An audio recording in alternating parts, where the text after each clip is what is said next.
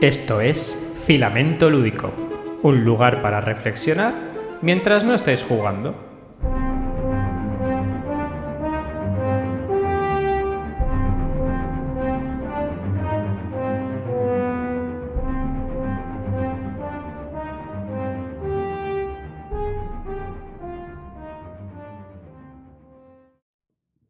Buenos días, Jordi. Hemos vuelto. Aquí estamos, Pepe. Otra vez, Dios. otra otra vez más. Un buen lugar para reflexionar mientras estamos confinados. Sí, porque mientras eh, estamos grabando esta entrega, pues estamos en la situación en la que está todo el mundo eh, envuelto en estas fechas, que es pues eh, esta situación de aislamiento y bueno, eh, que bueno que, que promueve más pues el, el, la interacción a través de redes. Sí, y, y bueno, volverse pues... loco, eso siempre se promueve, volverse locos. Sin, ¿cómo es? Sin aire, el, el otro día estaba yo en mi casa y se escuchaba una, una muchacha gritar, necesito salir de mi casa. Sí, sí. Y yo descojonado. En, en mi barrio también hay un tipo que tendrá un megáfono o algo y también de vez en cuando dice cosas. Bueno, está, está bien, hombre. Que espero siempre que sea... Sí, sí, no comedia. sonaba, yo, yo me río, no sonaba desesperado, sonaba en plan cachondeo, ¿eh? También si sí, suena sí. desesperado, pues bueno, se toman otras medidas, pero me hizo, me hizo mucha gracia. Necesito salir de mi casa. También te digo que los que somos autónomos y trabajamos por cuenta propia, tenemos ya bagaje en esto de estar enclaustrados en casa y esas cosas. Sí, sí, para mí era pues eso, un día más, un día más en la vida. Lo único que bueno, más acompañado, con los pequeños en casa, con, con mi pareja también aquí, pues... Es distinto, más entretenido, pero bueno, lo llevamos bueno, como podamos, en fin. Vamos a, vamos a hacer dos cosas antes de empezar. La primera es de qué vamos a hablar hoy, Jordi. ¿Cuál es nuestro tema a tratar? Pues hoy vamos a hablar de eh, experiencias lúdicas transmedia. Bueno, hoy vamos a hablar de la narrativa transmedia en las experiencias lúdicas, pero bueno, tal vez... Al ser una experiencia tan acotada en el tiempo, normalmente lo que... La narrativa pues tal vez no, es, no llega a ser muy elaborada o demasiado prolongada, entonces tal vez podemos centrarnos en la narrativa, pero lo podemos dejar simplemente como experiencias lúdicas transmedia. Sí, me parece bien. Además da para, una, para un par de reflexiones importantes eh, basadas en diferentes teorías, que es la parte... a la que me dedico yo, que es la más turra de todas. Pero sí, que creo que da para un par de reflexiones interesantes. Más que el concepto transmedia, que lo trataremos, el concepto de integración de aplicaciones, apps digitales y su fusión con el entorno analógico y el contestar una pregunta bastante básica que a mí me gusta, que está basado en el... en el diagrama este de, de Robert Pratten, de si el todo es más satisfactorio... Que, que, que lo individual o lo individual es más satisfactorio que el todo. Pero bueno, luego hablaremos sobre eso, querido amigo y fiel compañero. Ya te veo. No, sí. Vuelves con tus con, con, tu, con tus enseñanzas estas taoístas de... Sí. Como, como, como grabemos tres programas más en confinamiento vas a flipar. Sí, yo creo que esto puede ir a más, Pepe. Te estoy viendo esto, cada vez más. Esto mejor no va a ir.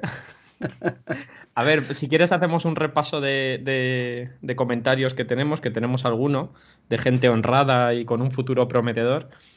Y me parece estupendo. Los contestamos en tono jocoso o no, y esas cosas de la vida. En lo que corresponda, conforme nos eh, digan, conforme nos comenten, pues así será el retorno.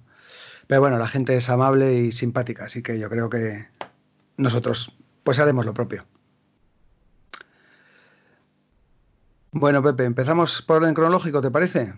Dale, dale. Bueno, pues tal vez el primero que tenemos aquí es de Carlos Gil López, que dice que, que, que ha visto que a ti te gusta ser muy malo y que nunca se lo hubiera esperado, que te gustara ser malo a, a raíz del comentario que hiciste de cuando eh, interpretas personajes en el, en el círculo mágico, pues que pues te gusta, te gusta ser malvado y, y hacer esas cosillas que en la vida real entendemos que no haces.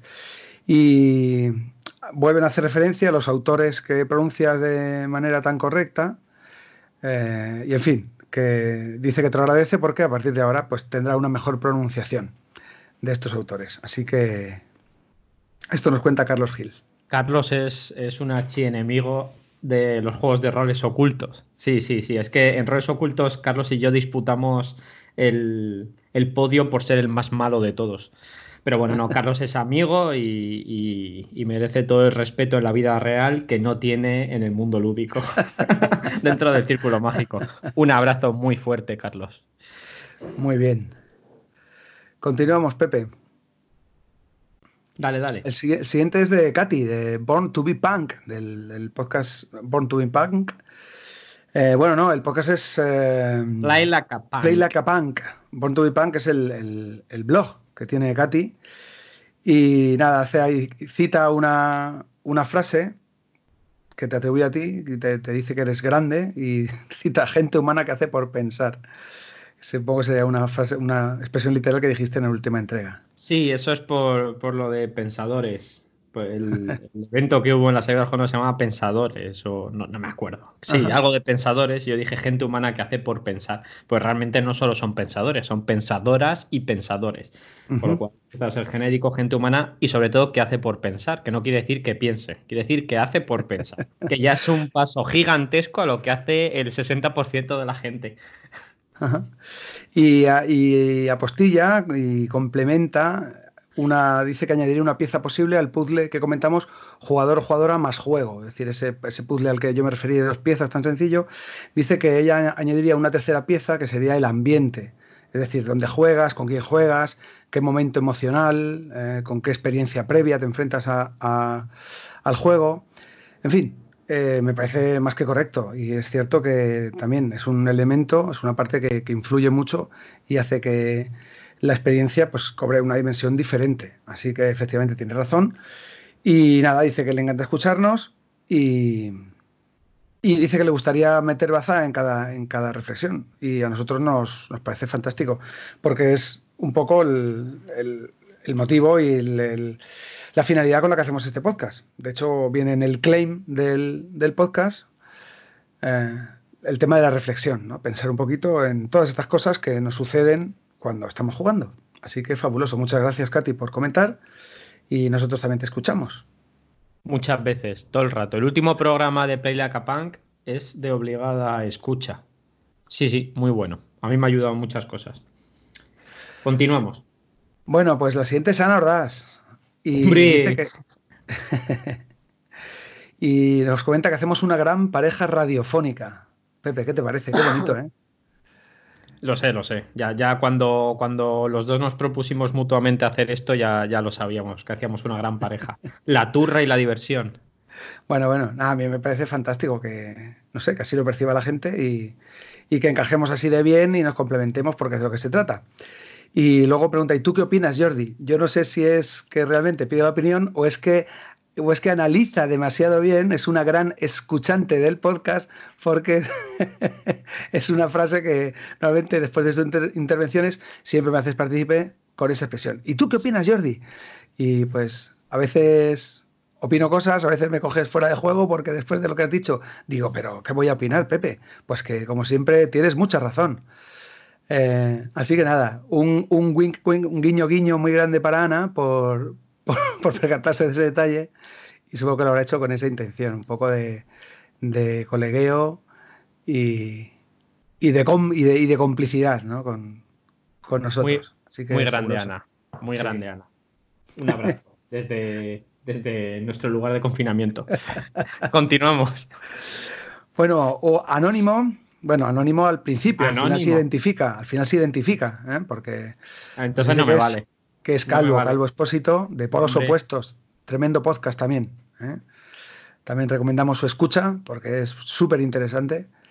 Sí, porque hacen monográficos y... súper chulos, a mí me gusta un montón. De hecho tienen monográfico de Estudio en Esmeralda, del, del juego de la primera edición y de, y de Neil Gaiman y tal, que a mí me encantó y fue por lo que les conocí.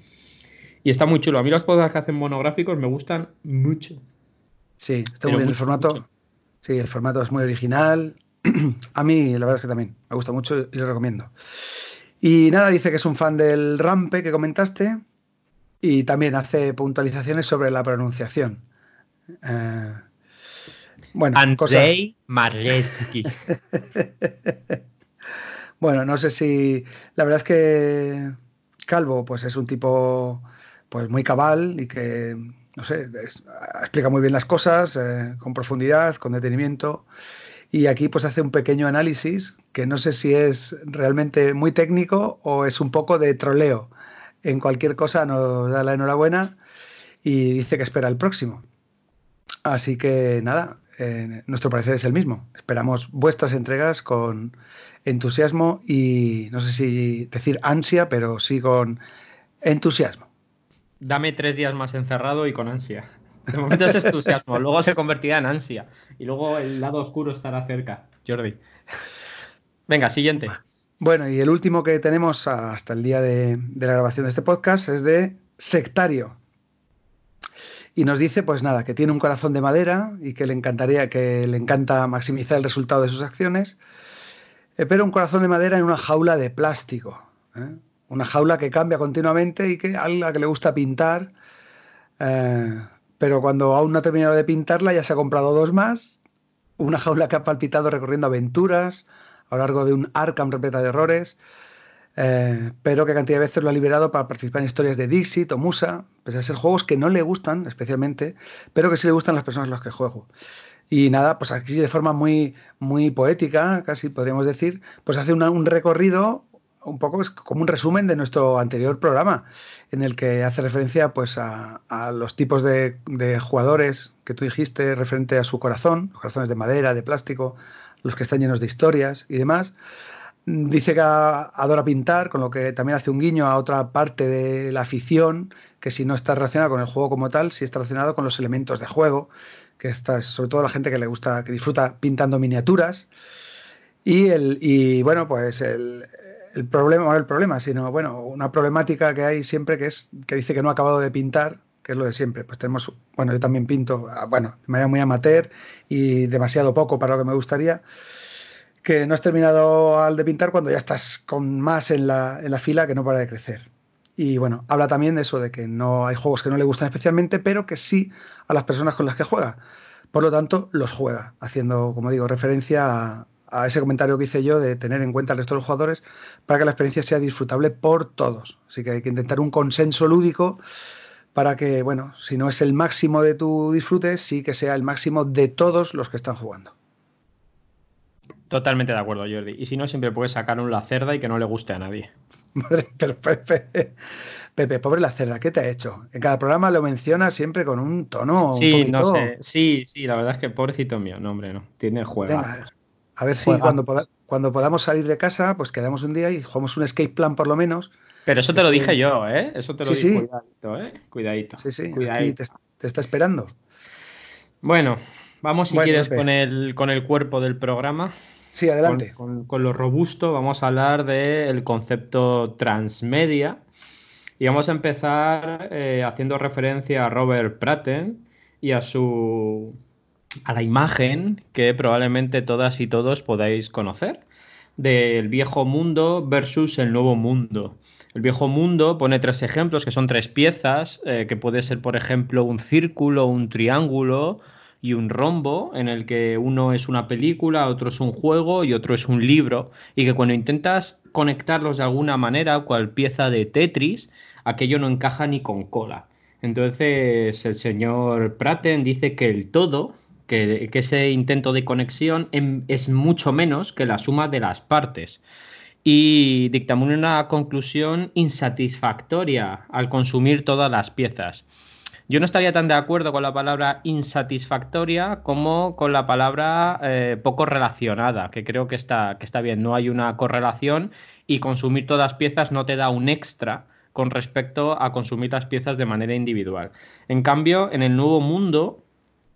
esos círculos, triángulos y rombos mutan a piezas de Tetris, uh-huh. eh, que encajan perfectamente. Entonces la, la película puede ser una L, el juego puede ser un cuadrado perfectamente y el libro puede ser otra L o, o una E si, las, si la pieza de arriba y la de abajo, que encaja todo perfectamente. Y entonces Pratten dice que el todo es mucho más satisfactorio que la suma de todas las partes. Es decir, que tú sientes una euforia por el mero hecho de coleccionar o recolectar piezas. que, si esto lo vinculamos con los tipos de jugadores, incide directamente con los achievers o con aquellos tipos de jugadores que quieren coleccionar diferentes, diferentes elementos. ¿Vale? Partiendo de esta base de que, de que hay un mundo viejo donde las piezas se consumen individualmente y el todo no es más que, que la suma de las partes, y hay un mundo nuevo donde lo que interesa es la suma de las partes, pues podemos ir al concepto de narrativa transmedia. Debe quedar claro de un inicio que el término transmedia está estrictamente vinculado con el concepto narrativa, que no es otro que el poder construir una historia. Ajá. La narrativa transmedia es un tipo de relato donde la historia se despliega a través de múltiples medios y plataformas de comunicación, ¿vale? En el cual, y esto es importante, los consumidores o prosumers, que también se llaman, adquieren un rol activo en ese proceso de expansión, pudiendo contribuir a crear diferentes piezas narrativas. La gracia de todo esto es que hay una serie de principios que existen dentro de las narrativas transmedia y que podemos transportarlos de alguna manera, en algunos casos más evidente y en otros casos mucho más cogido con pinzas, a los juegos de mesa, a los escape rooms, incluso, diría yo, a los juegos de rol. ¿Qué preceptos tiene o qué, cuáles son de algunos de los principios de la narrativa transmedia? Pues el primero es que el contenido es creado por uno o varios diseñadores o diseñadoras, ¿vale? Eh, eso quiere decir que cada uno se encarga de un medio diferente y crean un contenido complementario que no es el mismo. Uh-huh. También dicen, y esto es importante, que debe ser multiplataforma, ¿no? Para crear una historia transmedia se necesitan diferentes medios donde distribuir el contenido. ¿Vale? ¿Por qué? Porque de este modo se dota al proyecto de mayor variedad y de más creatividad. ¿Qué más tiene? Bueno, pues que el contenido es original y exclusivo o único para cada medio. Y esto choca directamente con el, con el término crossmedia, que a veces confundimos la narrativa transmedia con la narrativa crossmedia. La narrativa transmedia es aquella en la que tú puedes consumir las diferentes piezas de ese puzzle que dice Pratten y tener sentido cada pieza por separado. Pero cuando las juntas, oh amigo, cuando las juntas, aquello adquiere un, una nueva visión estratosférica, donde tú ves diferentes puntos de vista desde, un, desde diferentes prismas, etcétera, etcétera. En cambio, la crossmedia debe seguir las diferentes plataformas para entender la historia, no pueden ser consumidos individualmente, que es probablemente lo que pasaría en muchos juegos de mesa que han integrado apps, que la narrativa para poder ser, o el juego para poder ser jugado, debes consumir los diferentes dispositivos a los cuales te enfrentas, ¿no? Uh-huh. El contenido que se muestra en una narrativa transmedia debe tener una visión única del mundo narrativo, es decir, el mundo hay uno, el mundo es enorme, pero ese mundo tiene diferentes puntos de vista. Por ejemplo, yo, ¿a ti se te ocurre algún caso, y ya no hablo solo de juegos, aunque luego nos centramos en el juego, de un mundo narrativo que haya sido expandido por diferentes plataformas? Seguro que sí, hay muchos mundos. Hombre, yo sí creo que tengo claro el concepto, yo creo que Star Wars podría ser... Perfectamente. Me... Muy bien, me he llevado el punto. Punto y mini punto para el equipo de los Jordi. Fantastic. Star Wars es, es, empezó con la trilogía original, a lo que evidentemente me han seguido muchas películas como precuelas, pero Star Wars tiene videojuegos que dentro del mundo de Star Wars narran otras historias, tienen incluso juegos de mesa que reproducen historias de las películas, pero también narran otro tipo de historias que se producen en la galaxia, como por ejemplo el último que ha salido, que me gusta especialmente, el, el Borde Exterior, donde narra eh, las andanzas de los cazarrecompensas, o la serie El Mandaloriano, pero Star Wars también tiene eh, muñecos Funko, donde tú puedes crear tus propias narrativas, incluso puedes jugar con ellos en los juegos de mesa que han salido del Funko Universe, o como se llame, que supongo que, que acabarán incluyendo muñecos de Star Wars. Igual que la franquicia Star Wars, existe la franquicia The Walking Dead, que empezó eh, con los cómics de Kirkman, luego pasó a la serie, luego tenemos los videojuegos de Telltale Games, etcétera, etcétera, donde en un único mundo de juego se producen diferentes puntos de vista o historias que se pueden consumir de modo independiente sin perder el foco, pero cuando las consumes de modo completo empiezas a ver guiños, dejes, dires y diretes.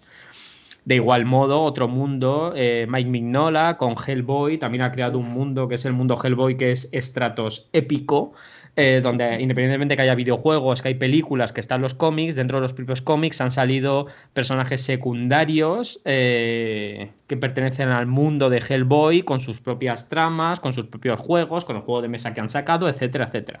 Que posteriormente hablaremos de las narrativas que podemos crear, porque estas narrativas que se producen en diferentes medios se suma la narrativa emergente que crean los propios jugadores. Pero bueno, de eso hablaremos un poquito eh, más adelante, ¿vale? Otra de las características es la participación activa de los jugadores o de los usuarios. En este caso, de los usuarios, aunque eh, cuando hablamos de juego son jugadores. El rol de la audiencia en la narrativa transmedia debe ser bastante activo. La narrativa transmedia piden e incita una participación activa.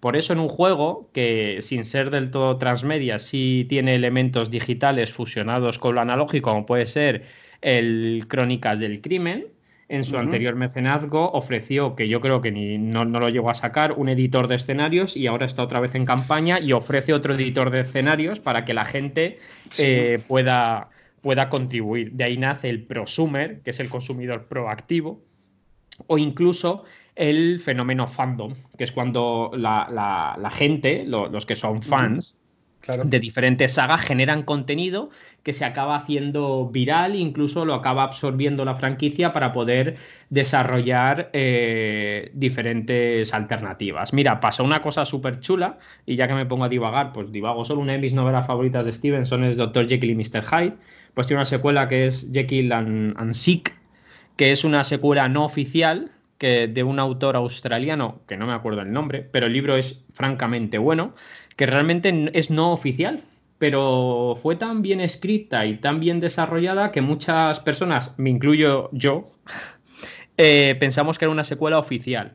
Pues esa proactividad y ese amor por una franquicia o por una historia que hace que la gente participe activamente es lo que caracteriza este tipo de narrativas.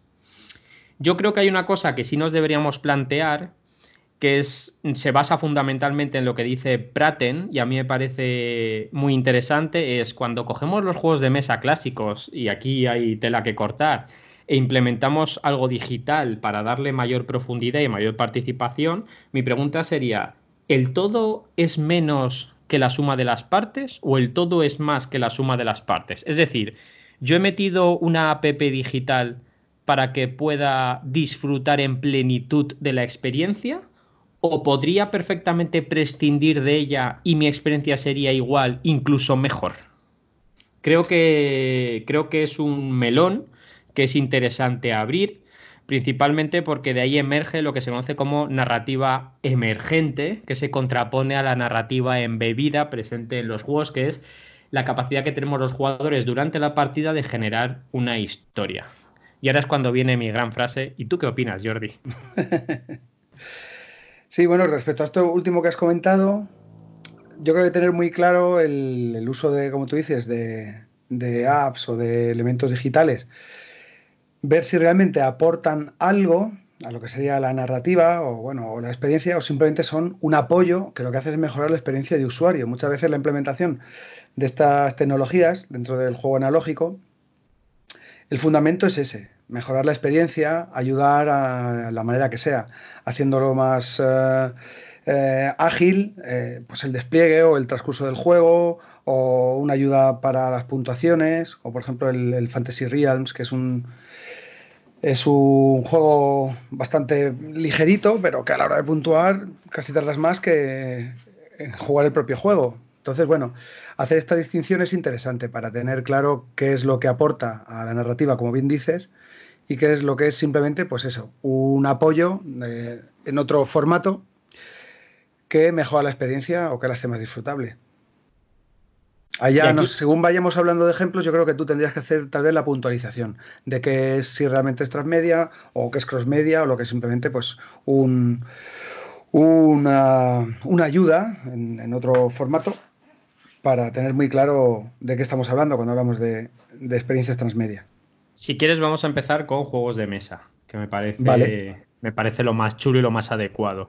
Perfecto. Yo he de decir que pese a que soy bastante fan del fenómeno transmedia, me cuesta, me cuesta... me cuesta implementar ese tipo de, de artefactos digitales dentro de, de los juegos de mesa. No tanto por, por el uso de una app, lo cual me es indiferente, sino por eh, lo que Jesse Sell denominaba la regla del siete o los múltiples focos de atención de eh, si tengo el foco en la mesa o tengo el foco en, el, en, en la pantalla. Me pasó con un juego que tenía todas las papeletas para que me gustase. Todas. Y cuando digo todas es absolutamente todas las papeletas para que ese juego tuviese que ser uno de mis juegos favoritos, que era Las Mansiones de la Locura segunda edición. Ajá. Yo me compré Las Mansiones de la Locura segunda edición. Y me lo compré diciendo que ese juego sería mi juego. Era de Lovecraft y soy un gran fan de Lovecraft. Más que mata-mata, que no me hace ninguna gracia, era de investigación. Uh-huh. Además era full cooperativo y respecto a la primera parte eliminaba la tediosa labor del, del, del guardián, que hacía más fácil preparar una partida de rol que una partida de Mansiones de la Locura primera edición. Y llegó el día y llegó el día que jugué con una ilusión que quizá es otro de los problemas que existen, las expectativas, ¿no? Igual ahora si lo recupero me, me gustaría más. Y me produjo una sensación agri, pero sin el dulce. Fue agria. Fue una sensación muy agria. El balanceo o el equilibrio, que existe un término de, de Jesse Sell que se llama balancing, que, que, que si nos lo traemos al castellano es, es el equilibrado, entre, entre lo analógico y lo digital, no lo terminaba de ver. Era toda la narrativa embebida. Se producía en la tableta y entendemos narrativa embebida como toda aquella historia que nos está contando en juego a través de los guiones, frases, textos que los guionistas o diseñadores han metido dentro del propio juego. Si tú doblas una puerta, coges una carta y te dice que hay un monstruo, eso es narrativa embebida. Si tú tienes un párrafo al inicio de la partida, el cual lees y te dice que estás a las puertas de una ciudad sumergida en la cual debes coger una información del farero, pues eso es narrativa embebida. Esa narrativa que yo consumía no paraba de mirarla en la tableta, entonces la parte del tablero se me quedó excesivamente corta y no entendía eh, qué me aportaba más allá de mover a los monigotes por un tablero y mirar otra vez la tableta y leer la tableta. Y se mueven tres casillas y miraba el tablero y movía el tablero, pero yo estaba más tiempo mirando la tableta que mirando el tablero, y no me, no me terminó de llamar, porque además había una cosa que se perdió, que era mirar a la cara de los otros jugadores y jugadoras. Entonces miraba, yo solo miraba la tableta, decía lo que pasaba, eh, el resto cuando le tocaba tiraba los dados, asentía y yo volvía a mirar la tableta. Ojo, hablo de mi experiencia después de tres partidas, ¿eh? Tampoco te estoy hablando aquí de, de la leche. Entonces, a mí me gusta ver la cara de la gente cuando juego, no sé, debe ser un gusto raro, pero me gusta ver cuando ríen, cuando lo pasan mal, cuando, yo qué sé, cuando no están a gusto, cuando sí lo están. Me parece algo agradable y ese juego me quitó esa sensación. Era como si el todo fuera mucho menos que la... Que la, que la suma de las partes. O sea, es, ¿y, por, ¿y por qué no lo han hecho solo en digital? Y me lo hubiese pasado mucho mejor jugando yo solo contra la máquina. ¿Para qué hacía falta el tablero? Eh, esa es la sensación que yo, que yo hice, que si yo hubiese sido y hubiese dejado el tablero y el juego por un lado y la app por otro, eh, con una pequeña modificación yo podía haber jugado al juego en la app sin ningún tipo de problemas. Y quizás la experiencia hubiese sido maravillosa porque hubiese sido un juego solo, donde yo me hubiese movido, hubiese visto... Te- Vamos, hubiese sido una aventura gráfica, Jordi, de toda la maldita vida, oh. una aventura gráfica. Oh. Eh, pero cuando juntaron los dos, aquello del, del todo, de la experiencia global, pues no, no me... No, no. ¿Tú has jugado a no las Mansiones de la Locura segunda edición? No, no, yo he jugado al Descent, que también implementó la, el mismo sistema. Para... Como el Imperial Assault. Claro, sí, para quitar al señor oscuro, al señor supremo y dejar eso, liberar a alguien de, de ese rol y que la partida pudiera ser, pues eso, disfrutada por solamente los héroes. Y el sistema básicamente era el mismo. La, la aplicación a través de la tablet te iba diciendo pues lo que tenías que hacer, los textos y demás, lo que iba sucediendo. Y bueno, yo creo que también depende, como has dicho tú, de las expectativas. Si hay una, algún juego que te gusta mucho, que esperas que te guste mucho y introducen este cambio y no llega al punto en el que tú esperabas acabar, pues es normal que te sientas un poco así. De todas formas, siempre estamos en esa tesitura de, de ver si realmente es necesario, si no, si lo podían haber hecho completamente digital, como si ese terreno, como si solamente hubiera un terreno que pudieran ocupar ambas plataformas y se solapara, en vez de expandirse, que es, supongo que supongo, o sea, perdona, que es, supongo que es lo que más se ajusta a la definición que has dicho tú de transmedia, es decir, que continúe el relato sin necesidad de que se solape o, o que cuente lo mismo. Entonces, bueno, tal vez por ese motivo puede ser que no te gusta demasiado. Yo, yo particularmente no soy muy... A mí no, no me disgusta. Lo único que tienes que saber lo que es, lo que te aporta y ver si eso te vale. Tal vez, a raíz de tus comentarios, lo mismo, las caras de la gente, Pepe, podría ser otra plataforma transmedia donde continúa el relato. Es decir, el relato empieza en el tablero y continúa en el careto de la gente. Cabe destacar, cabe, cabe destacar algo importante. En las Mansiones de la Locura, segunda edición, ni de coña es transmedia. En todo caso, si se aplica, sería crossmedia. Tú uh-huh. empiezas el juego en la tableta, lo continúas en, la, en el tablero y cuando mueves en el tablero vuelves a la tableta. Uh-huh. No son contenidos que tú puedas disfrutar independientemente. Exactamente. No es transmedia, ¿vale? En uh-huh. todo caso, la historia sería crossmedia. Y ahora vamos a hablar de los dos tipos de narrativa que ya he hablado antes y me viene muy bien lo de las caras de la gente, que es la narrativa embebida, que es lo que carga a la gente dentro de la tableta, pero luego existe una cosa que es lo que hace mágico a los juegos, que se conoce como la narrativa emergente, que es lo que emerge de la mesa de juego, ¿vale? Uh-huh. Todos los juegos tienen narrativa, aunque sean temáticos y aunque no lo sean, que es la historia que tú te montas durante la partida y una vez que finalizas la partida, que son las caras que pone la gente, los huecos que nuestra imaginación es capaz de rellenar, eh, la forma que tiene un personaje de morir, que al final es una miniatura, se cae y dice, me han matado, pero tú puedes rellenar con que esa criatura abominable te perforó un pulmón con su tentáculo lleno de, de agujas, mientras tú intentabas en un chillido avisar a tus compañeros en la lejanía. Todo eso no te lo dice nada, eso lo rellenas tú, eso es narrativa uh-huh. emergente.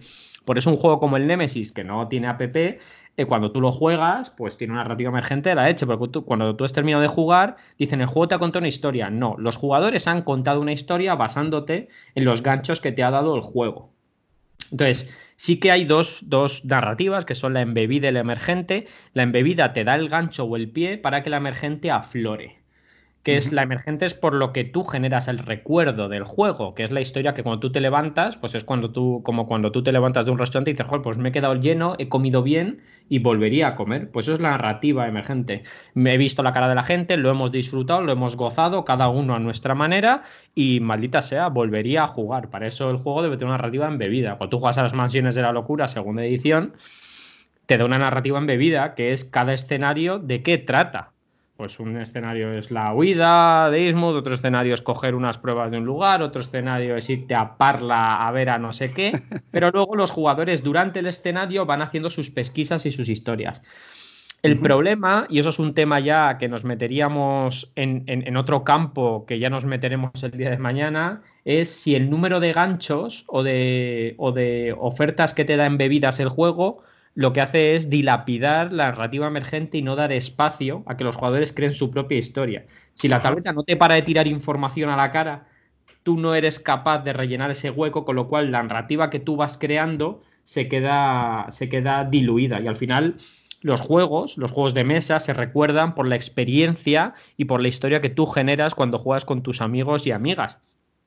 Entonces, eh, también te digo que eh, la, el juego no es la experiencia. Yo tuve esa experiencia con las Mansiones de la Locura segunda edición, pero, pero también he tenido experiencia buena. Ajá. Que es uno de mis juegos favoritos, que es cuando recibí, me metí en el Kickstarter, debido a que hace ya dos años o así vino Oscar, Oscar Recio, mister Wolf, Eh, a casa y se trajo un print and play de un juego que se llamaba Chronicles of Crime. Yo dije, ya ves tú, ya verás tú, ya escanear código, no tengo yo. Bueno, si además jugué contigo, Jordi. Claro, digo, pero no, no me lo puedo creer. Jugué contigo y jugué con Noé, con Noé Black. Y, bueno, jugamos aquí unos cuantos y dije, ya vamos a empezar a escanear códigos con Q R. La madre del cordero. Pues mira, eh, pues me gustó un montón. Uh-huh. Me gustó un montón porque no me parecía que toda mi atención estuviese en el foco de la tableta o de la o de la o de la pantalla del móvil, sino que se combinaba muy bien entre lo que te, ofría, entre lo que te ofría, ofrecían los testimonios de las cartas y lo que tú podías montarte, la película que tú te podías montar en el tablero. Uh-huh. Porque al final es un juego de... Eso sí, o para mí sí me parece un juego de investigación en el que tú juegas para reconstruir una historia y no juegas para que te cuenten solo la historia, que creo que es uh-huh. la mayor diferencia. Jugar para que te cuenten una historia o jugar para reconstruir una historia. Y ahí ya te meterías en tipos de narrativa algo más complejos. Pero, uh-huh. por ejemplo, el Chronicles of Crime es un juego que es, te ofrece una narrativa totalmente cross-media. Tú has jugado conmigo, no sé si has jugado... Sí, algo sí, sí. sí, sí, sí. Y te ofrece una experiencia que para mí es plenamente satisfactoria. Plenamente uh-huh. satisfactoria, donde de poco a mucho vas sacando cartas de personajes que te permiten montarte tus pajas mentales debido a la cara que tiene, que al final eso se llama, la unidad mínima de narración se llama narrema. El, el narrema por sí solo ya te cuenta una historia. Por ejemplo, si tú estás jugando un videojuego y en la pantalla empieza a caer una capita roja, ¿qué quiere decir eso? ¿Una capita roja? ¿A qué te refieres? ¿A una, una capa pequeña? Que... En la, en la, en la, tú estás jugando un videojuego de matar, pegas un tiro y de repente hace pum y te empieza a caer una capita roja de arriba abajo que va cayendo. Eso quiere decir que te han hecho daño, ¿vale? Eso se llama narremas. Son cosas que, que, que son unidades mínimas de narración que a nosotros ya nos hacen intuir. Cuando te ponen la foto de un pavo o de una, o de una mujer con, llena de cicatrices la cara... Tu, pero llena de cicatrices, con un ojo que está tuerto y con un parche, tú dices, ¡uh, qué mal rollo!, ¿vale? Pues porque tu experiencia personal te hace que esa, esa unidad mínima de narración te permita construir ciertas historias. Y la verdad es que, es, es que queda muy bien. Ajá. Como la unidad mínima de, de información que das en un podcast, que se llama ¿Cómo? Pepema, Pepema, Pe- lo sabes, ¿no? Pe- Pe- Pe- Pe- yo, yo unidades mínimas no doy, también te digo. Sí, bueno, está chulo... Eh... Un poco a raíz de lo que dices y abundando en el tema de la narrativa emergente, me recuerda, o se me ha venido a la cabeza, según hablabas del, del Crónicas del Crimen, otro juego que en, en este caso no utiliza eh, transmedia o crossmedia, es decir, no utiliza distintas plataformas, es únicamente utiliza el formato analógico, que es la serie Q de, de Guerra de Mitos, o las, las Sherlock, ahora se llama la serie Sherlock, que es igual, es decir, te propone desvelar un, un misterio con una serie de información que te propone y que tú tienes que ir hilando. Lo bueno es que en tu cabeza se generan múltiples narrativas que al final se concretan en una que es la que el juego te ofrece o la que el juego eh, considera, bueno, considera la que, la que realmente hay que resolver. Pero tu cabeza está generando muchas otras a raíz de esa información fragmentada que de manera al principio inconexa y que luego tú vas conectando, va generando distintas posibilidades. Y lo divertido de ese juego es, una vez que terminas y ves cuál es la historia que se planteaba, ver cuáles eran las que tú habías generado y compartirlas con los jugadores. Pues yo pensaba que el tipo este era el primo, que estaba casado, que estaban engañando al jefe, que era una cuestión de dinero, que era una cosa de amor no correspondido. Y, y la verdad es que está genial también, eh, a raíz de, como digo, de, de esta narrativa emergente o narrativa que surge a partir de pequeñas píldoras que el juego te propone. Por cierto, que también jugué contigo uno de estos juegos. Eh...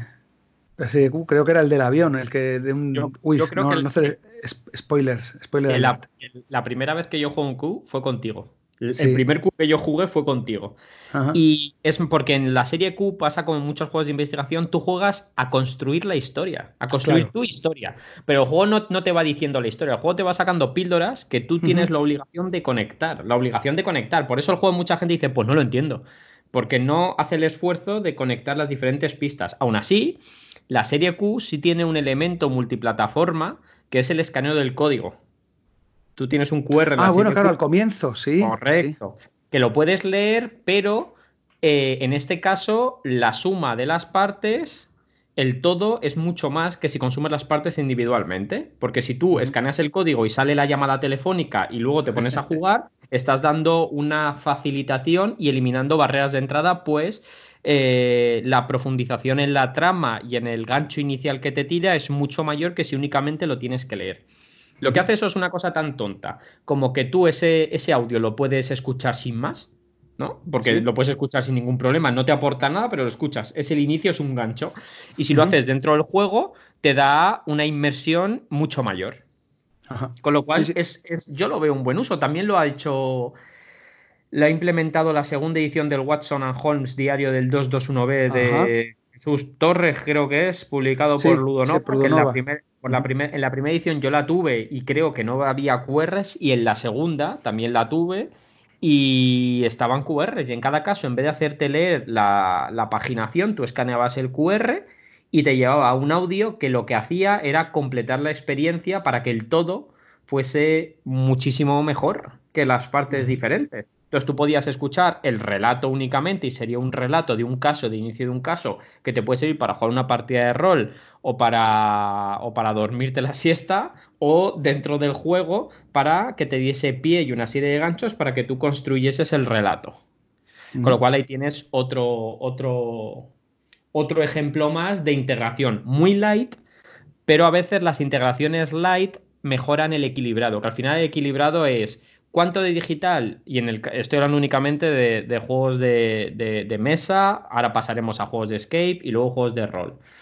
¿Cuánto de digital tiene mi juego? ¿Cuánto de analógico tiene mi juego? ¿Cuál es el peso de reparto y dónde tengo que tener el foco de atención? Que eso es súper importante. Es dónde está el foco de mi atención, en lo analógico o en lo digital. Y es quizá el caso por el que a mí eh, la segunda edición de Las Mansiones no, no me convenció, porque no sabía dónde tenía que estar mi foco. Claro. Y eso es súper importante. Claro, yo creo que no, no tendrías que apercibirte de eso. Es decir, si la experiencia estuviera bien integrada... tendrías que consumirla sin que eh, te dieras cuenta de que estás en un formato o en otro, sino que como fuera tan orgánica que la consumieras o la disfrutaras eh, sin darte cuenta de eso. Correcto.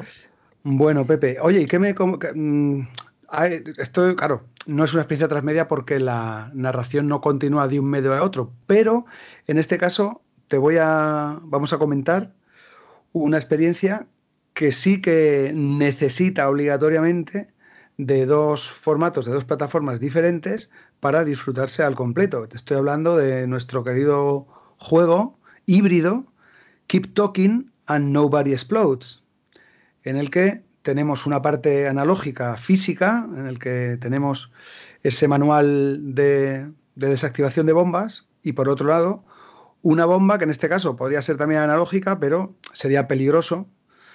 Eh, y lo que tenemos es una bomba digital en un, en un ordenador que manipula, pues eh, en este caso, no, no un artificiero, porque si no sería capaz de desactivarla, sino una persona que no tiene ni idea de lo que está mirando. ¿Qué me dices de este formato en el que hay que saltar de un medio a otro? ¿Se complementan? Pues yo te tengo que contar una historia del Keep Talking and Nobody Explodes. Te la he contado ya, creo. Sí, sí, sí. Pero la, compártela la... con el mundo porque por está favor, muy bien. Por favor, porque es muy el, bueno. Eh, que el día que pudiste que el... acabar realmente recluido y no esto que está pasando ahora. Correcto. Eh, pero primero vamos a hablar de, de, de la experiencia que se acerca más al crossmedia que a otra cosa de Keep Talking uh-huh. and Nobody Explodes, que es un juego de desactivar bombas donde unos son técnicos y técnicas de desactivación especialistas y tienen un manual de diez páginas eh, que tienen que ir leyendo, y el otro está sentado frente a un ordenador que los técnicos no ven y tiene la bomba delante y con el ratón se va manejando. Yo creo uh-huh. que es una simbiosis perfecta, pero ¿sabes por qué? Porque el equilibrado no existe. Existen dos usuarios o dos claro. grupos de usuarios que tienen clara cuál es el peso. El que es, el que es un, un prisionero o un rehén o tiene la bomba tiene un porcentaje del cien por ciento del peso digital. Claro. Y el que es el técnico, el que es el técnico tiene un cien por ciento del peso analógico. Con lo cual la sensación de reparto no es tal. No, no, cada uno no tiene que estar viendo y girando, no, no, no. Los dos tienen un foco de atención pleno sobre eso. Es como el Chronicles of Crime, el que tiene la tableta, en el momento de inspeccionar una escena, tiene el peso cien por ciento digital. Y el resto están o mirándolo a él o mirando el tablero para terminar de hilar las pesquisas. Y con lo cual tienen el foco cien por ciento analógico, ¿sabes? Uh-huh. Yo creo que es cuando ese, ese, ese balancing se reparte regulero, es cuando vienen los problemas. Claro, es lo que te comentaba antes, que si reparas en, en, esa, en ese reparto, es cuando te rechina un poco. Sin embargo, si estás cien por ciento centrado o, o la experiencia la completa al cien por ciento una, un determinado formato, pues ya está, no, no está comiéndole terreno ni solapando la experiencia a la otra parte, sino que se complementan, en este caso, rellenando al cien por ciento la experiencia particular. Pues, pues el Keep Talking es, es un gran juego. Y a mí me pasó una cosa. Estaba yo dando unas formaciones en el norte, en, en Gijón. Óscar González Cabo, desde aquí te mando un saludo enorme. Y yo pues salí del hotel de Gijón al Oviedo a dar la última formación. Y había un control de la Policía Nacional. Y yo, claro, pues yo me dedico a esto y yo llevaba una... En aquel entonces me había comprado una bolsa de cajón flamenco para meter todos los juegos dentro. Una bolsa cuadrada, los juegos caben y tal. Y había tenido una sesión la, el día anterior y llevaba por los juegos, y arriba yo uso mucho el Keep Talking and Nobody Explodes para trabajar la comunicación efectiva, la empatía, el ruido, etc, etc, etcétera. Emisor, receptor, código, mensaje, canal, bah, todo esto. Entonces me pararon, ¿vale? Bueno, me pararon, no pasa nada, yo soy una persona honorable y yo me paro y digo, bueno, me da la documentación, y yo le di la documentación, se baja del vehículo, dije, bueno, no hay necesidad, pero me bajo del vehículo. ¿Me abre el maletero? Digo, no hay problema, le abro el maletero. Yo en el maletero tenía mi maleta de Star Wars, que es una maleta pequeñita, y tenía el cajón flamenco negro. Claro, el hombre vio la maleta de Star Wars y dijo, bueno, perfecto, es un friki, hasta ahí vamos bien. ¿Pero me puede abrir la maleta, el cajón flamenco? Y dije... La maleta sospechosa. El cajón flamenco, sí, era... Bueno, me dijo, ¿lo puedo abrir? Y yo, bueno, sí, lo abro, claro, si no hay problema, claro, no puedo. Tengo nada que ocultar. Bueno, y cuando lo abrí, según la cremallera iba corriendo, de izquierda a derecha, lentamente, la cámara se puso en slow motion, enfocó mi cara y cerré los ojos y hice un ouch de Homer, porque según la abrí, Eh, lo que había desperdigado eran todos los papeles del manual de desactivador de bombas del Keep Talking and Nobody Explodes, y lo que vio el policía fue un manual de desactivar bombas o de, allí... o de montar bombas, claro, a priori. No, no, no, no, no, no, ponía Keep Talking y ponía manual para desactivar bombas. Entonces lo ponía en grande y estaba lleno de papeles con dibujos de bombas, con desactivar, cortar cables y tal. Lo que sucedió a continuación no te lo vas a creer. Que es que me dijo, abra las piernas y mm, empótrase contra el coche patrulla que hay ahí, y me encañonaron, y no es broma. Y estuve allí como una hora y cuarto haciendo llamadas a mucha gente diferente para saber que yo no era un terrorista y esas cosas de la vida. Y después me dejaron irme, claro. Me dijo, ¿dónde vivía usted? ¿Con quién vive? ¿Está acaso? Digo, que sí, que sí, que tengo una niña pequeña y vivo en Valdemoro y tal, y comprobando los datos y todo. Lo mejor no es eso, lo, lo, lo mejor era cuando quitabas el manual, eh, que yo, claro, yo se lo intentaba explicar, pero también entiendo que ellos están cansados de hablar como una, con una pared de, de hormigón armado. Claro, tú explicaré, no mires que esto es un juego. Me decía, cállate, chaval, sí, sí, cállate. cállate. Sí, sí, pero cállate, pero así. Lo mejor es cuando quitas los papeles, y el segundo juego era el veintiún día crisis de las misiles de Cuba. Entonces ya, ya, ya hice el combo mortal entre el Keep Talking y el, y el veintiún días este. Sí, fue... Hoy es divertido. Aquel día fue tenso, pero sí, sí. Fue... Te dio sudor, ¿eh? Menos mal que no llevas plastilina, Pepe, ¿eh? Menos mal, sí, porque sí. Porque... ¿Y ese explosivo plástico? Sí. Mucha tela. Y hablando del Keep Talking, eh, tú me recomendaste hace tiempo unos libros que uh-huh. Lo cierto es que la experiencia, para mí, no es ni de lejos tan satisfactoria como el Keep Talking and Nobody Explodes. No me acuerdo el nombre de los libros, pero sé que se venden en un pack de dos. Sí, eh, el Social Book de, de Iván Tapia. El, el Social Book, que es Keep Talking and Nobody Explodes, es lo mismo, y si no es lo mismo, se parece en un noventa y cinco por ciento, pero en lugar de ser multiplataforma, eh, lo que es es que cada uno tiene su libro y se van tirando, se van tirando cosas. Sí.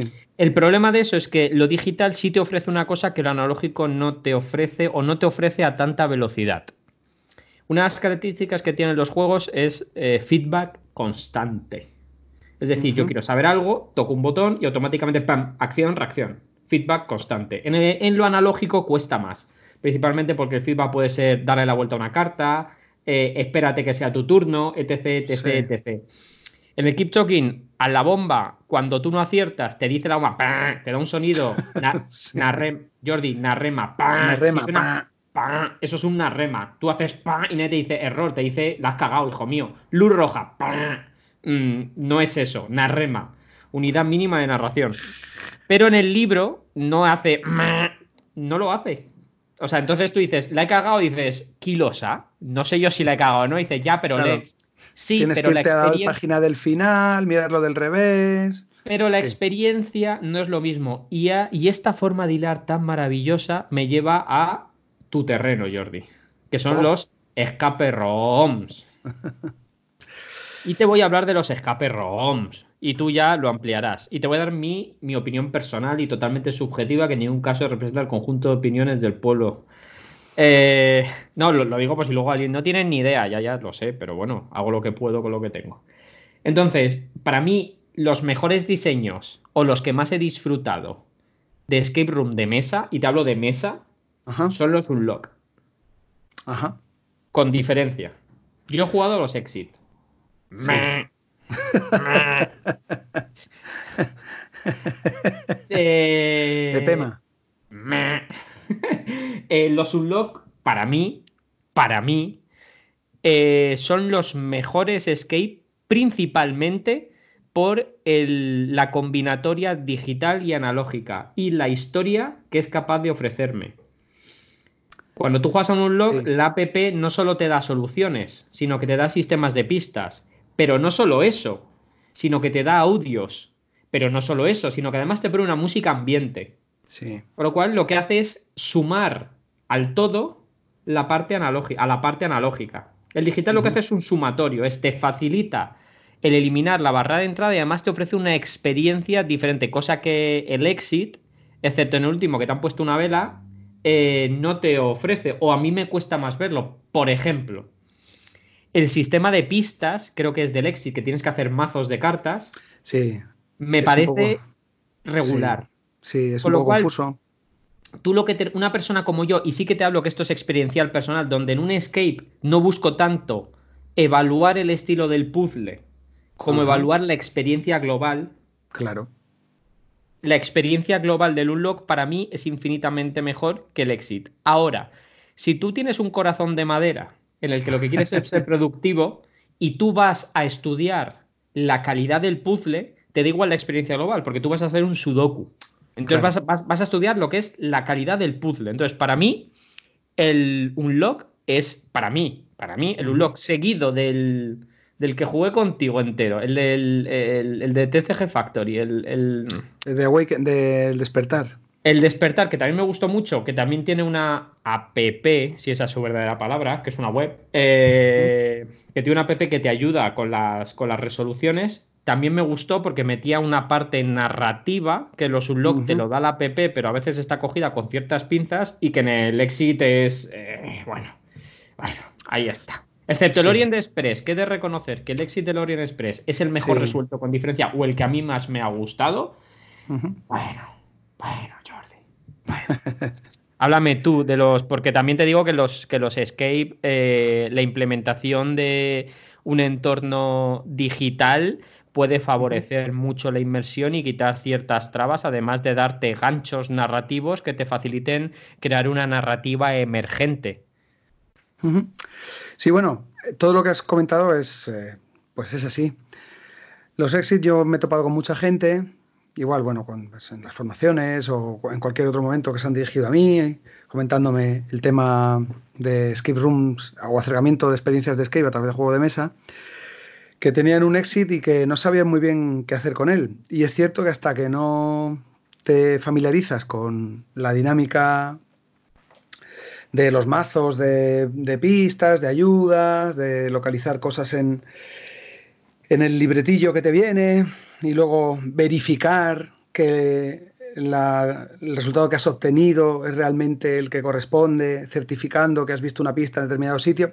Bueno, es un poco complejo, como digo, hasta que te familiarizas, pero de entrada tienes razón que esa barrera de entrada pues es tal vez más difícil de salvar que, por ejemplo, las que te ofrecen los Unlock a través de la, la aplicación, que lo hace todo pues más amable, es más intuitivo, más inmersivo. Así que en ese sentido, pues tienes toda la razón. Y mmm, si nos centramos un poco, o, o yendo más al foco del programa de hoy, que son las experiencias transmedia, hablando de escape room, me gustaría comentar un par de ellas. Mm, tal vez porque tengan este, este punto de transmedia, o... pues más destacado. Y uno, uno de ellos se llama Madórica Real Estate, que realmente eh, yo creo que, bueno, habría que hacer el, el balancing este, ¿no? El, el equilibrado y ver en qué, qué porcentaje ocupa cada una de las de, la, de los soportes que se necesitan para jugar. Que es un juego en el que se juega en el ordenador. La, el punto de partida es que somos una agencia inmobiliaria y vivimos en, una, en un momento en el que las casas están tomadas por espíritus y, claro, hay que entender que es difícil vender una casa con ese tipo de inquilinos. No es que no, es que no son ocupas porque no, no están físicamente en la casa, pero sí es verdad que son un poco molestos. Te pueden dar mucho la lata y a nadie le gustan. Entonces, ¿qué pasa? Pues que nosotros, Madórica Real Estate, pues mandamos primero a un especialista, en este caso nosotros, el jugador, en exorcizar y en liberar los espacios de espíritus. Así que eso de exorcizar. Sí, ¿qué ha pasado? Bueno, bueno, a mí eso me flipa. Continúa. Si pones un, un dios primigenio y a Drácula, lo tengo hecho. Continúa, continúa. Nada, entonces nada, tienes que eh, ir a la... A... a las casas, explorarlas, ir viendo pistas que están por las paredes, eh, conseguir unos determinados hechizos para llevarlos a cabo y liberarlo. Bueno, la cosa es que todo esto lo haces en un entorno tres D dentro del ordenador y tienes también los planos que tendrías, pues como cuando vas a adquirir una vivienda, pues los planos de, de la planta de las casas, como si fuera un, un documento de arquitectura, para que te sirva de orientación, para que vayas haciendo tus anotaciones... Eh, para que te ayuden de una mejor manera a resolver pues, eh, los puzzles y, y, y la aventura. Y bueno, la, la dificultad es creciente, los planos cada vez son más complejos y está muy bien. Simplemente lo traía a colación por el tema de utilizar, como digo, los dos soportes. Uno íntegro en el ordenador, donde te mueves, donde descubres las cosas, y luego esa ayuda extra, que en este caso es... Eh, Eh, soporte físico, que son esos planos de las casas donde tú te vas orientando, donde te vas desplazando, donde vas haciendo anotaciones y que complementan la experiencia. Esto por un lado. Y también me gustaría comentar el, un, el último lanzamiento que ha sacado Zacatrus, que se llama Diáspora, en el que básicamente el juego lo que trata es de... Tienes como tres tramas narrativas de tres personas que están en una determinada situación, en un transcurso interestelar, en una nave... Y, y bueno, pues se van entrecruzando. Tampoco voy a contar, voy a ahondar más en el tema narrativo porque no quiero hacer spoiler y que la gente lo, lo resuelva por su lado. La cosa es que el juego, eh, lo que tienes en la mano cuando lo adquieres es una, un montón de cartas que te plantean eh, red, enigmas, puzzles. Algunos son visuales, el que tienes que prestar mucha atención a la, a la ilustración. La ilustración es completamente en blanco y negro. Está muy chula, bueno, si te gusta ese estilo, pero yo creo que le viene muy bien al, al juego y un poco al, al ambiente que pretenden darle. Como digo, tienes que prestar atención a las ilustraciones o bien a algunos, a algunos textos que vienen, que te dan también pistas y demás. Esto en cuanto a la parte física. ¿Cómo se resuelven los puzzles? Pues tienes que enviar la solución a través del correo electrónico, del correo electrónico real, de tu correo, de tu cuenta de correo, a una inteligencia artificial que es la Turing, que es la que te devuelve, te da la verificación de, que, de si el código que has enviado como resolución a los enigmas es correcto o no. No solamente te verifica y te da, te da, te valida la respuesta, sino que te da una serie de pistas o de indicios para que puedas resolver eh, puzzles o retos que te encontrarás más adelante, o directamente te propone unos nuevos a través del formato digital. Entonces, en este caso, yo creo que sí que está muy bien integrado y muy bien, de una manera muy, muy orgánica, la, los dos formatos, tanto el físico como el, el digital. Y en este caso, además, con mucho sentido y muy bien implementado, dado que esa eh, utilización del formato digital es parte de la narrativa, porque quien, con quien te comunicas es con el software que controla la nave. Entonces, yo creo que está, han conseguido un formato bastante chulo. La aventura está muy bien y, bueno, no tampoco creo que esté de más decirlo, es realmente destacable la, el, el tema económico para poderlo adquirir, porque es muy, muy, muy barato. Así que, bueno, yo lo recomiendo bastante. Diáspora approve. ¿Cómo es lo que hace el, el Tom Basel? Tom Basel. ¡Approve! Sale con el martillazo. ¡Pimba! Sí, sí, co coincido plenamente con Diáspora. Además, eso también me flipan, es un, ¿no? Eso es, es un... como recorcho. Diáspora, me gusta muchísimo ese nombre. Eso es Entonces, un, un morfe, morfema, ¿no? Como era un monema, ¿no? Un, ¿qué? Un, una rema, una rema. Una rema. El, ma, el, mazo, de, el, el mazo de Tom Basel también, ¿no? Uf. ¡Pum! No, no, pero, pero muy chulo, estoy totalmente de acuerdo. Además, Diáspora es aquello de menos es más. Es como un buen diseño te puede hacer rebajar el número de, de componentes o materiales para hacerlo más atractivo y mejorar el precio, y cuando llegas a casa la sorpresa te haga mantenerte atento a la experiencia de juego. Uh-huh. Eso está muy bien hecho, porque al final eh, hemos hablado de muchas cosas y ahora me gustaría hablar, por ejemplo, de otro juego que creo que también es transmedia. Fíjate lo que te voy a decir, que creo que hay un Escape del que tú hablas maravillas y también es transmedia. Pero antes de meternos en ese Escape, sí me gustaría hacer un, un breve repaso de los formatos de la, de la narrativa, porque la narrativa transmedia o crossmedia, en el caso de Diáspora es puramente crossmedia, eso Ajá. tiene que quedar claro, crossmedia, porque tú si terminas y no te comunicas con, con, con la máquina, pues eh, te quedas sí, se allí. Queda, y si, se queda interrumpido, sí. Correcto, y si te pones a enviar mail sin, sin ton ni son a la máquina, pues no sirve para nada, vale, pues es crossmedia. Para poder disfrutar de la experiencia tienes que pasar por todas las partes. Pero es verdad que, que las narrativas, tanto transmedia como crossmedia, como multiplataforma, se comunican a través de diversos medios. Y es, ¿qué medios podemos usar para nutrirnos nosotros y crear o generar narrativas cross, trans o, o multi? Pues en primer lugar tenemos las apps, ¿no? El Unlock que usa uh-huh. una app, el Imperial Assault que usa una app. En segundo lugar, los audios, ¿no? Los audios pueden sí. generar una amplitud. Eh, si los audios los combinas con códigos Q R, que el código Q R te lleve a un audio, tenemos, ¿qué tenemos? Pues tenemos eh, la serie Q o la serie Sherlock, que es la antigua Q que ahora se llama Sherlock, o el dos dos uno B, Watson and Holmes y el dos dos uno B. También tenemos los blogs, que pueden ampliar la información sobre algo, tenemos sí. libros, cómics, tenemos los propios juegos que pueden complementar un videojuego. Eh, por ejemplo, hay un videojuego que yo tengo aquí porque estaba de mega oferta, el Starlink. Muy bien, el Pepe, Starlink, te lo iba a comentar ahora también, de, hablando el, de videojuegos.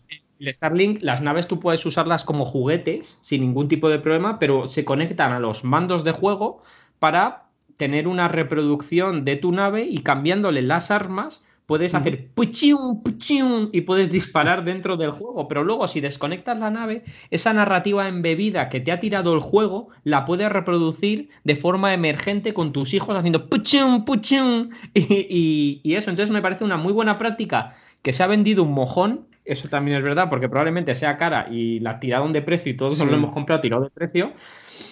Y me parece sí. también una, una parte importante, cómo un concepto se puede trasladar a un juguete que no es un sí. juego, como un videojuego puede hacer, puede romper esa frontera con el juguete para coger sí. esas naves y con tus hijos pequeños jugarlo, con lo cual amplía de una manera estratosférica el rango de edad y, e incluso, fíjate lo que te digo, prepara a futuros gamers para mm. poder adentrarse en el mundo de los videojuegos, porque con un niño sí puedes usar la nave. No puedes ponerte sí. a jugar al videojuego, pero el niño va cogiendo lo que es el narrema, que es esta nave, mmm, dispara esto. Y luego cuando le pongas en la pantalla y veas que la nave la acoplas al mando, hace cut-puff y el cerebro sí. explota. Y dice el niño, ostras, Pedrín, lo que yo me he imaginado es esto, o no es esto, pero mola ver la diferencia entre lo que mi mente es capaz de crear y lo que el juego me ofrece a mí como narrativa embebida. La mente sí. crea narrativa emergente, el juego me ofrece narrativa embebida.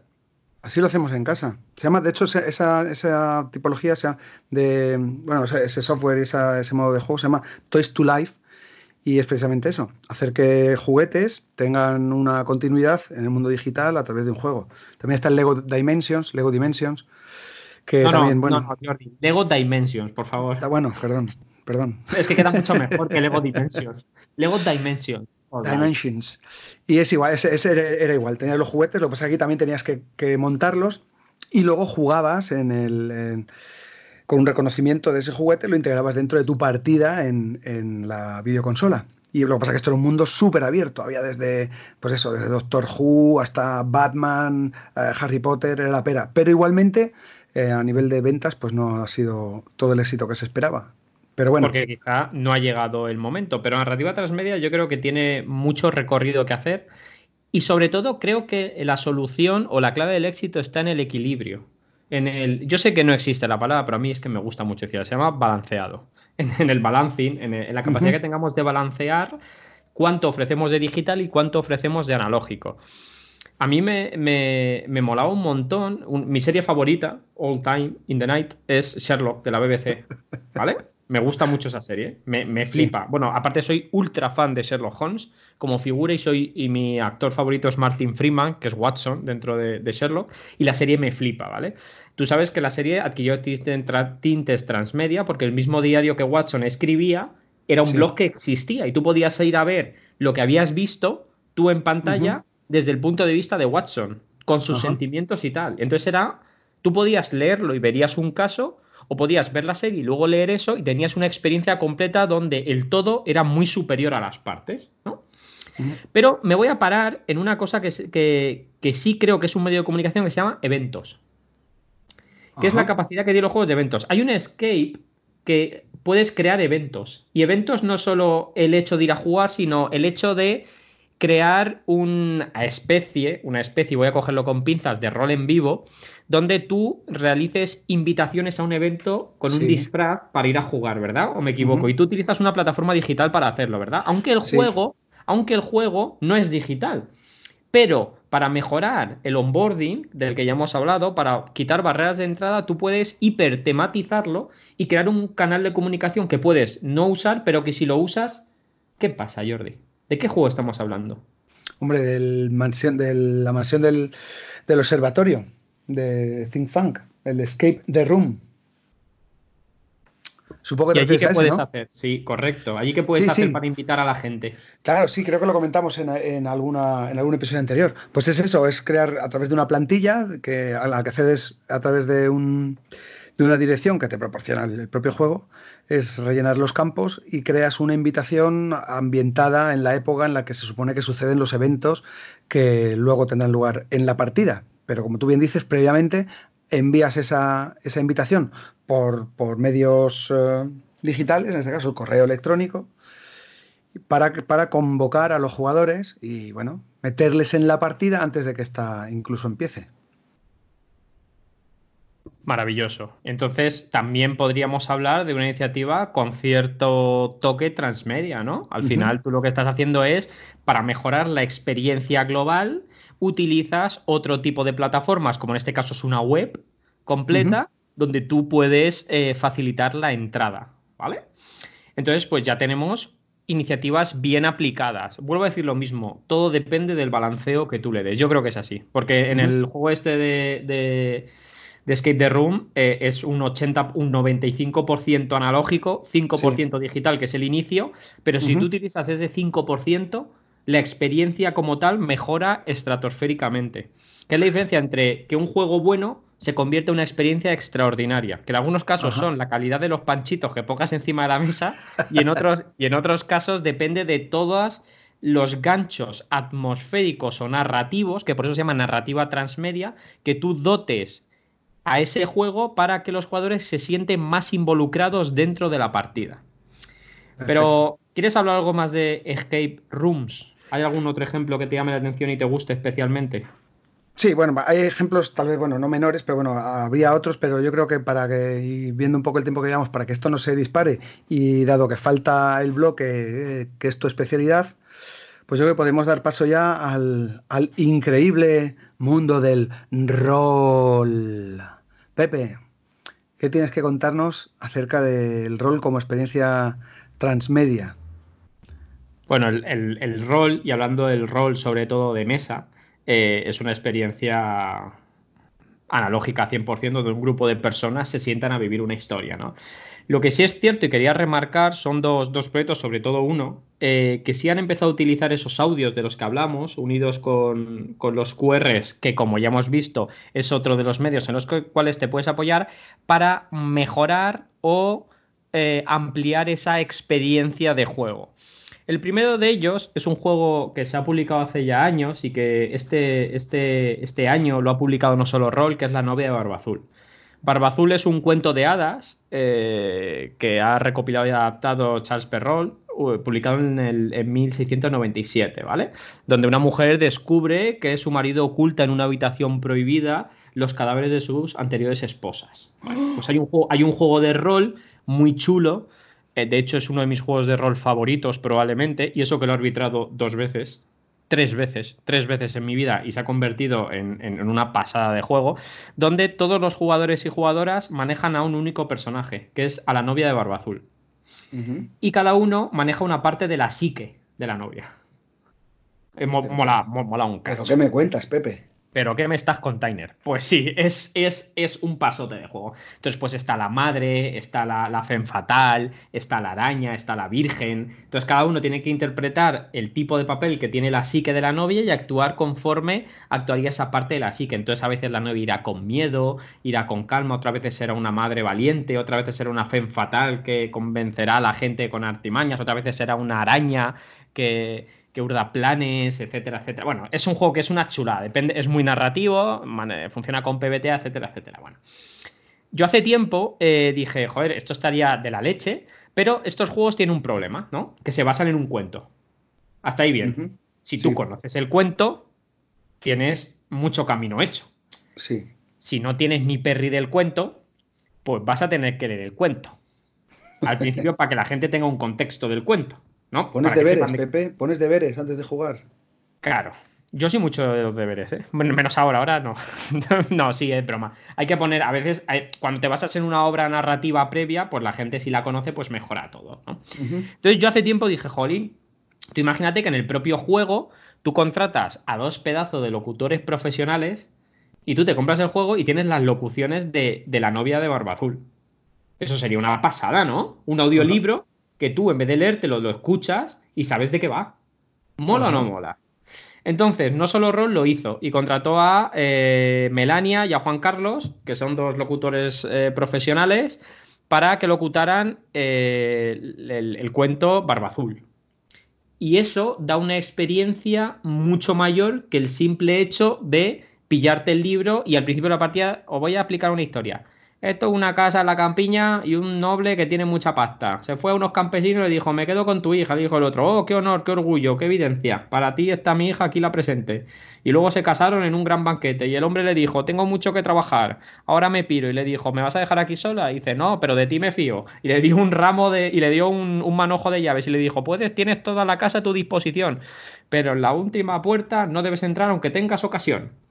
Entonces, eso pierde mucho. Si tú coges a dos locutores profesionales y le haces hacer el relato completo, estás dando una nueva experiencia, que además lo puedes consumir únicamente con el relato completo o hacerlo previo a la partida para poder contextualizar la experiencia. ¿Es el único caso? No, hay un grandísimo, enorme, estratosférico juego que se llama New Life, que nosotros, nosotros ya trabajamos en algo así y le llamamos Cartas desde el futuro. Que es que trabajamos con Milán y con Juan Carlos también, que son dos locutores, y lo que nosotros eh, hicimos fue ponerle finales al juego. Le dimos siete finales diferentes, que son eh, siete cartas que escribe una persona desde el futuro explicando cómo ha terminado la partida en función a las decisiones de los jugadores y jugadoras han tomado durante las aventuras. Se clasifican en siete grandes bloques. Entonces, estos audios se utilizaban para cerrar la partida. Tú explicas la partida, tienes una forma de empezar... Juegas la partida y al final, conforme a si han huido, si se han quedado y han batallado, si se están eh, entre las sombras urdiendo planes, depende de cómo se han comportado de siete formas diferentes, puedes hacer un salto en el tiempo y ver a esa persona escribiendo la carta. Y para cerrar la partida, escaneas el cu erre y te lleva a un audio donde ese locutor o locutora te cuenta cómo termina todo el juego. Uh-huh. Es una forma muy chula y diferente de cerrar una partida, más allá de... se termina aquí, mañana seguimos, o se hace un fundido en negro y aparecen los créditos. Pues que haya un locutor que complemente esa experiencia, yo creo que da una nueva dimensión al juego. Incluso un juego que es nefasto, como puede ser el caso, lo puede convertir en una experiencia más que pasable, ¿sabes? Y uh-huh. ese tipo de añadidos donde el juego sigue siendo en un noventa a noventa y cinco por ciento analógico, pero le metes ese cinco por ciento digital que hace que un juego bueno, una experiencia buena, se convierta en una experiencia extraordinaria. Que son dos casos concretos, ¿sabes? Ajá. Pero es verdad que ahí sí que le sigue quedando recorrido al tema de, de los juegos de rol dentro del mundo transmedia y dudo de si, de si es necesario más allá de implementar diferentes mecanismos. No me voy a meter evidentemente en el rol online porque es jugar al rol exactamente, lo, exactamente igual que en mesa, lo único que hay que poner una, una pantalla por medio. Que ahora yo voy a ver si consigo jugar una partida y no muero en el intento. Bueno, bueno. Y esas pues cosas, hay, Jordi. Bueno, pues ya hemos visto que hay, hay cantidad de ejemplos en los que hay esta complementación de formatos, de plataformas, que lo que hacen es, a fin de cuentas, eh, bueno, que la experiencia sea pues más completa si cabe. Tal vez no se ajustan mucho a, como dijimos o como definiste al principio, a lo que es una narrativa transmedia. Muchas tal vez quedarían más en el saco del crossmedia, como bien has dicho, es decir, que es complementación en distintas plataformas, porque hay que consumirlas de manera conjunta, y consumiendo alguna de las partes por separado, pues no te van a dar algo, algo unitario, por así decirlo, o algo completo. Pero bueno, queríamos simplemente poner de manifiesto que existen estos, estos formatos y que, bueno, cada vez van siendo más habituales, dado, bueno, pues cómo evolucionan los tiempos, las tecnologías y también los gustos de los jugadores y de las jugadoras, pues eh, se van implementando de mejor o menor manera, de manera más acertada o tal vez menos, pero bueno, como todo, se irá refinando, se irá puliendo hasta mmm, conseguir que las experiencias pues sean muy, muy disfrutables y enriqueciéndose con todas las plataformas disponibles. Pues con no sé esto... si hay algo más que quieras comentar, Pepe.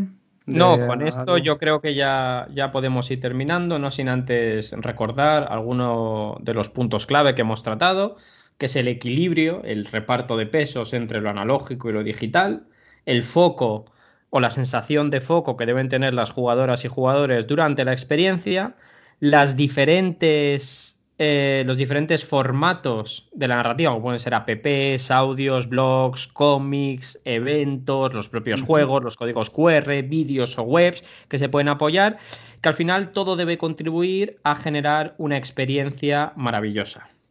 Así que, Jordi, nos vemos en la próxima. Despídete. Pues nada, eh, chicos, chicas, gracias por escucharnos. Que os vaya muy bien. Aguantad estos tiempos de, de, de reclusión lo mejor que podáis. Y nada, mucho ánimo para todo el mundo y, sobre todo, diversión y victoria. Y bueno, muchas gracias a todas y a todos por escuchar Filamento Lúdico, un gran lugar para reflexionar mientras estamos confinados. Hasta pronto. Adiós.